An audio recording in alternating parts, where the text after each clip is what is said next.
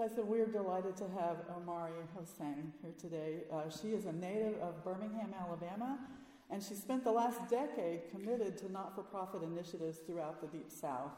She graduated in 2012 with a Bachelor of Science in Community Psychology and a minor in philosophy. Um, directly after her graduation, she began an internship at the headquarters of the American Federation of Labor and Congress of Industrial Organizations, or the AFL CIO, in Washington, D.C. There, she officially became a member and proponent of the labor movement, learning that even in progressive spaces, racism was both rampant and normalized. And we have dealt with some of that internal stuff in our own denomination recently, so we, we, we get that and we're working on it. Um, despite this disappointment, she became entrenched in workers' rights throughout the United States. Omari moved back to Birmingham and founded the Birmingham Elevated Heart Action Movement, or BHAM, a community incubator for urban high schoolers. After recognizing that a street component of the school program was necessary, Omari created a community mobilization model called All Streets, All People, or ASAP. It was created for Birmingham, but it was first implemented here in Shreveport. And it's currently operating in those two states with the intent to grow regionally, nationally, and globally. ASAP is a theory of change that seeks to ga- gather a critical mass of everyday people to abolish crime and poverty. The root cause framework encompasses four key drivers of crime and poverty. The phrase program rich but system poor drives the work of ASAP volunteers, subject matter experts, and concerned citizens. Would you welcome, please, Omari Hossain?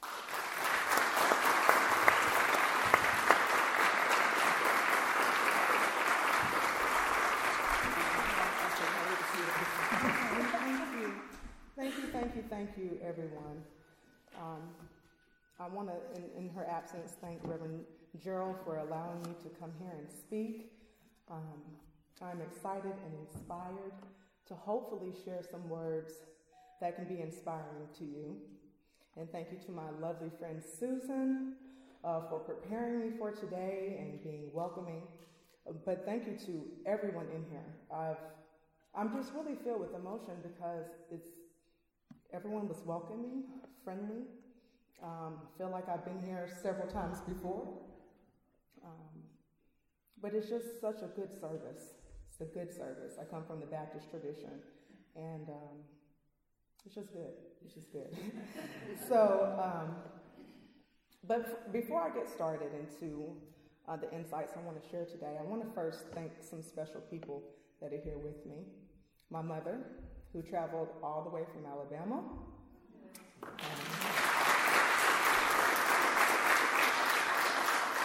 Um, the two little ones who ran out uh, for children's service, Quest and Ian, and of course my significant other who's been by my side, Erskine. Thank you. Well, happy Women's History Month. Um, just the other day, we had International Women's Day, and for me, the cool thing, Susan named Cassie and Susan Bettinger and Miss Tina Hines up there and uh, Lori Lyons. The, the significant thing for me is to stand beside women who are making history in the here and now. For me, that's my women's history. Um, so that's awesome. So, this leads me today to talk about the spirit of change. My iteration of the spirit of change in many ways mirrors the definition of spirituality I found on Google. and it is, it is defined as the quality of being concerned with the human spirit and the soul as opposed to material or physical things. Yet, it is my belief that the true value of the human spirit can be measured by the impact it has on our physical world. National political movement has shown an activation of the human spirit in opposition to the same kind of destructiveness that we see tucked away in the poverty of our cities, towns, and schools. Dr. King once said, Nobody else can do this for us. No document can do this for us. No Lincolnian Emancipation Proclamation can do this for us. No Kennisonian or Johnsonian Civil Rights Bill can do this for us.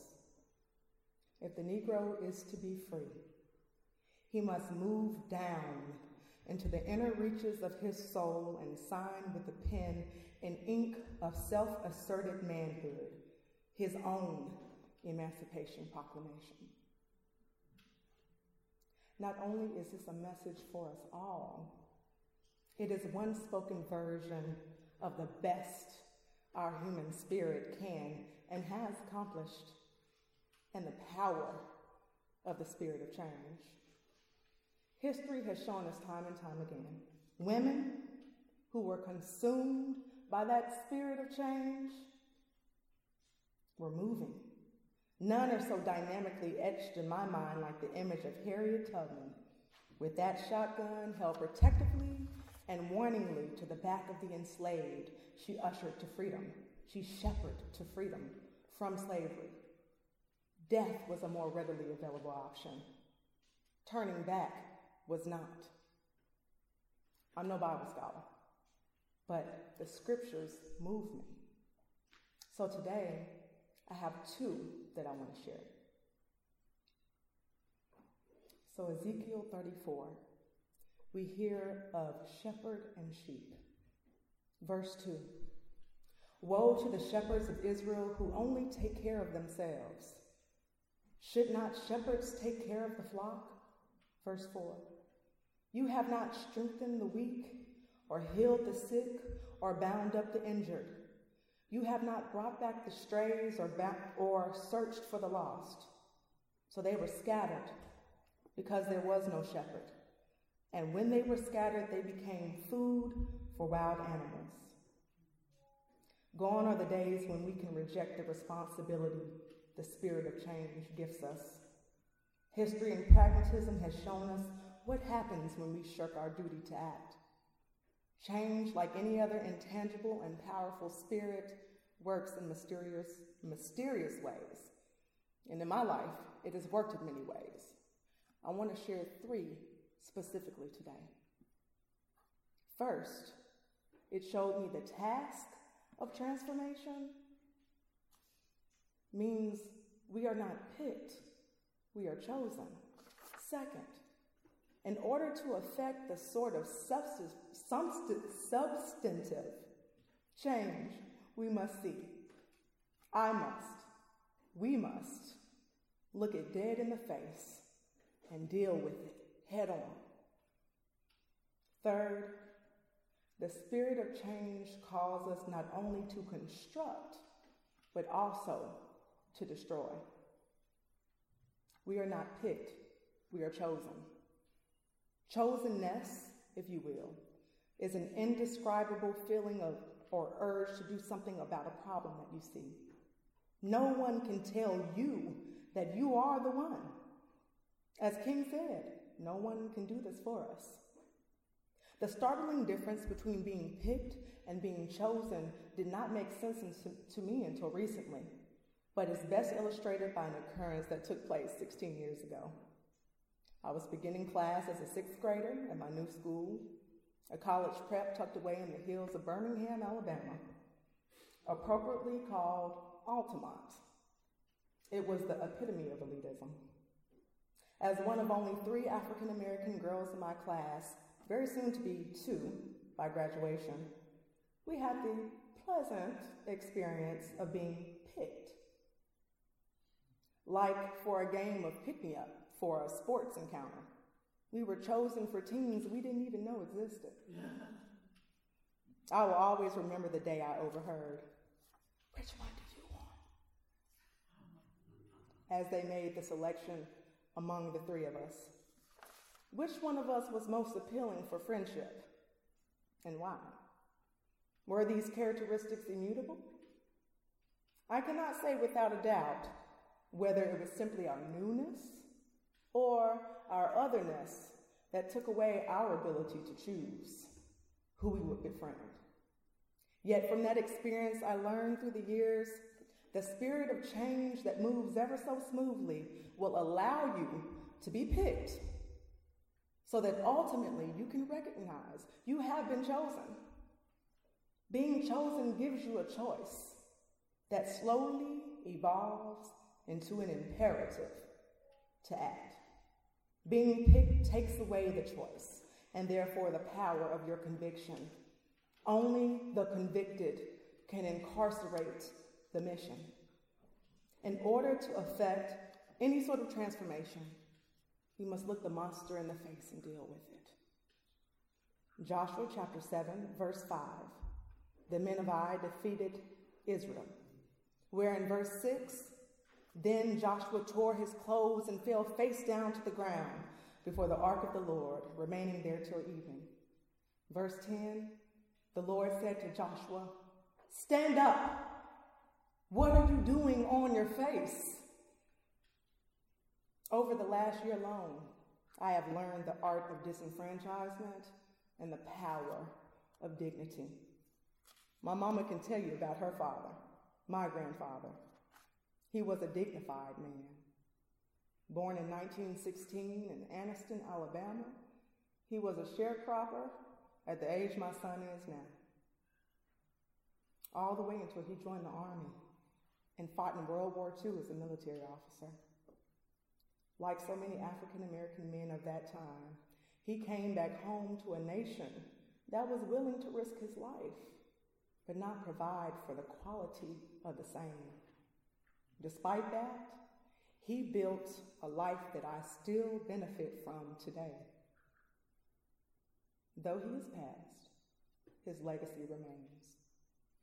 Though his beginnings were humble, and some may say his ending was humble, it is apparent to me that his dignity was his strength. This is why disenfranchisement is so important to destruction.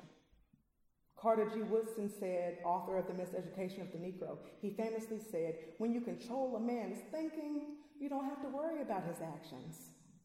Our struggle to survive affords us so much to lose. I understand the teacher who remains silent, even though teaching conditions impact the lives of her students. Because jobs, money, livelihood can be threatened. It will be threatened. It has been threatened. So much of my work in the last few months, even, has been working with concerned citizens to create protective structures that bring light to the injustices within education. Informed by the perspective of the boots on the ground, our educators, our support personnel in our schools, and our administrators, and, well, not and, but without putting them in the position of retaliation, intimidation, or termination. If some of us cannot stand up and turn our faces forward, then the remainder of us must. This is why we are collecting over a thousand signatures in support of educators in Caddo Parish schools to be presented March 20th to the Caddo Parish School Board and the community at large. I hope that you all can join us uh, for those signatures. Third, the spirit of change will call us to destroy. Joshua chapter 7, verses 11 and 12. Israel had sinned. They have violated my covenant, which I commanded them to keep. That is why the Israelites cannot stand against their enemies. They turn their backs and run because they have been made liable to destruction. I will not be with you anymore unless you destroy whatever among you is devoted to destruction. You cannot stand against your enemies until you remove it. It has long been acknowledged that what holds us back as cities, as nations, as people is the very same thing that is destroying us from the inside out. Like an apology that we refuse to share ruins the man who refuses to give it, our best selves are twisted up in the foolishness of the wrong kind of resistance. The spirit of change weighs on the spirit of destruction. It is stronger, it is more powerful, and it's here to stay. If I may, in closing, read an excerpt from a poem by the poet Sumner Lincoln Fairfield Abaddon, the spirit of destruction. Hurled from the pinnacle of glory, from seraph throne, from love, from heaven and hope, the matchless mind that consummated bliss, when over the crystal fountain of his soul hovered ethereal purity and smiled, now sealed the utter madness of his doom. Memory, the star eyed child of paradise, rushed over the burning realm of banished thought, raining her scorpion arrows, shame, remorse, vain penitence, and hatred of himself, haunted the altar of his soul and offered up the sacrifice of death that found no mercy and could never die. So, self development, the internal that we struggle with, is so important. My morning mantra when I get up early enough, uh, before I have to take my child to school at 7:30, I steal away before I pray and I meditate. And I meditate on these words, and I'm just going to list them. And hopefully they'll inspire you in your own personal way. Heal, seek, find, reflect, release, renew, recognize realize, cherish, humble, help, love, transcend, expand with peace, patience, passion, persistence, power, and prayer. For it is these words that program me to protect my person from destruction, both self and systematically inflicted. Through this repetitive process, I am priming myself to destroy a deadly entity that grows from within. As we train our spirits, our faith grows, our work expands, we break down barriers that keep us separated and we become a physical and spiritual force that truly must be dealt with. When the time is right, the spirit of change will work against the enemy, cultivating an environment that makes way for change makers to do what we are called to do. That time is now. As what we seek to change evolves into a more massive, more pervasive, less easily identifiable monstrosity, our ability to cope with and ultimately destroy it must grow. As we practice with the deepest sense of ourselves, spirituality, we must always remember the spirit of change holds true to the same scientific law that binds energy. The spirit of change can be moved but never destroyed. So, as we say in the Baptist Church, let the Spirit move you. Thank you.